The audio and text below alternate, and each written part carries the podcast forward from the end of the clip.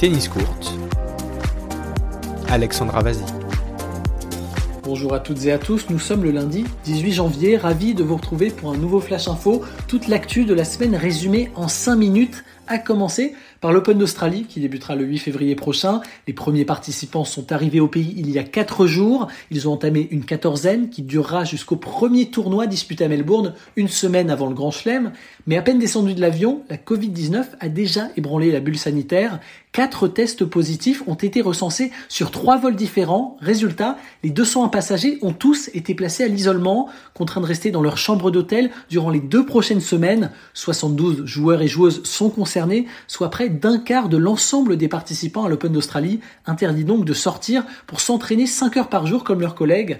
Une situation qui agace, d'autant que les trois premières têtes de série hommes et femmes sont en isolement eux à Adélaïde et donc épargnés par cette première défaillance sanitaire. Nicolas Mahut lui préfère s'en amuser, je cite, la bonne nouvelle c'est que j'ai fait moins de fautes que Novak Djokovic depuis que je suis arrivé en Australie. Tweet ironique posté par le français hier depuis sa chambre d'hôtel où il est confiné. Le numéro 1 mondial a d'ailleurs voulu prendre les choses en main. Le fondateur d'un nouveau syndicat de joueurs, le PTPA, a envoyé une lettre au directeur du tournoi Greg Tiley. Parmi ses propositions, réduire la durée d'isolement des joueurs en multipliant les tests, mais aussi transférer ce qu'ils peuvent dans des maisons privées, de quoi renforcer un peu plus les inégalités de traitement. Eux n'ont pas pu s'envoler pour Melbourne. Andy Murray et Madison Keys ont été contraints de déclarer forfait en cause un test positif à la Covid-19 annoncé mercredi dernier. À noter aussi les absences de John Easter et Christian Garin. L'Américain ne souhaitait pas se soumettre aux restrictions imposées par l'organisation quand le Chilien serait blessé à un poignet.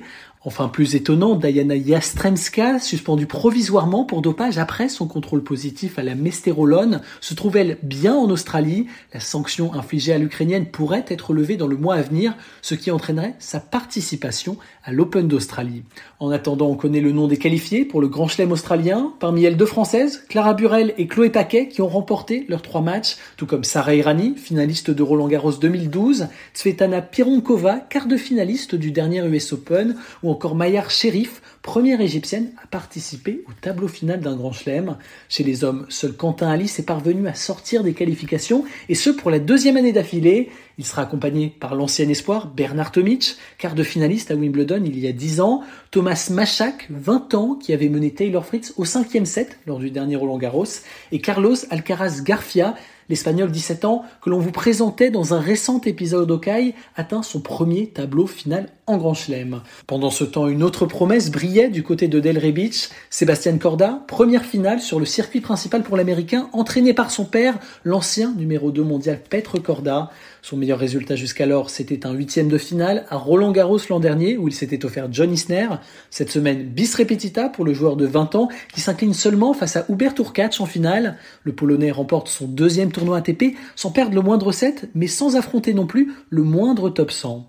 Cela faisait deux ans que Jérémy Chardy n'avait pas atteint le dernier carré sur le circuit principal. Eh bien, le Français s'est relancé à Antalya, en Turquie. Tombeur des têtes de série Fabio Fonini et Yann Lennart Struff au tie-break du troisième set. Il s'incline seulement face à Alexander Bublik en demi-finale. C'est finalement Alex de Minor qui remporte le tournoi grâce à l'abandon du Kazakh en début de finale. Un quatrième titre pour l'Australien qui lance idéalement sa saison. Arina Zabalenka entamait le 2021 comme elle avait conclu 2020 par un titre. La Biélorusse remporte un WTA 500 d'Abu Dhabi au plateau relevé. En finale, elle n'a fait qu'une bouchée de Veronika Kudermetova pour remporter son 15e match d'affilée, 9e titre en carrière à seulement 22 ans pour la 10e mondiale. Quant à la Russe, elle disputait là sa première finale sur le circuit principal. Ce lundi sonne la reprise du circuit Challenger, premier tournoi de la saison à Istanbul avec la présence de certains joueurs battus en qualification de l'Open d'Australie, Thiago Seibold-Wilt, Antoine Wang ou encore Lorenzo Musetti en tête. À noter que Quimper accueillera deux tournois d'affilée à commencer de la semaine prochaine. Enfin, Gilles Morton est bien parti pour être élu président de la Fédération française de tennis. Son collectif Ensemble pour un autre tennis a obtenu 60% des suffrages après l'élection de 199 délégués. Une victoire qui devra être confirmée lors de l'Assemblée générale car des litiges restent en cours. Rendez-vous le 13 février prochain pour connaître le résultat définitif. Voilà pour un tour d'horizon de de la semaine sur la planète tennis. Merci de nous avoir écoutés. Rendez-vous dès jeudi pour un nouveau contenu exclusif et lundi prochain pour un flash info. D'ici là, prenez soin de vous et vive la balle jaune sur Tennis Courte.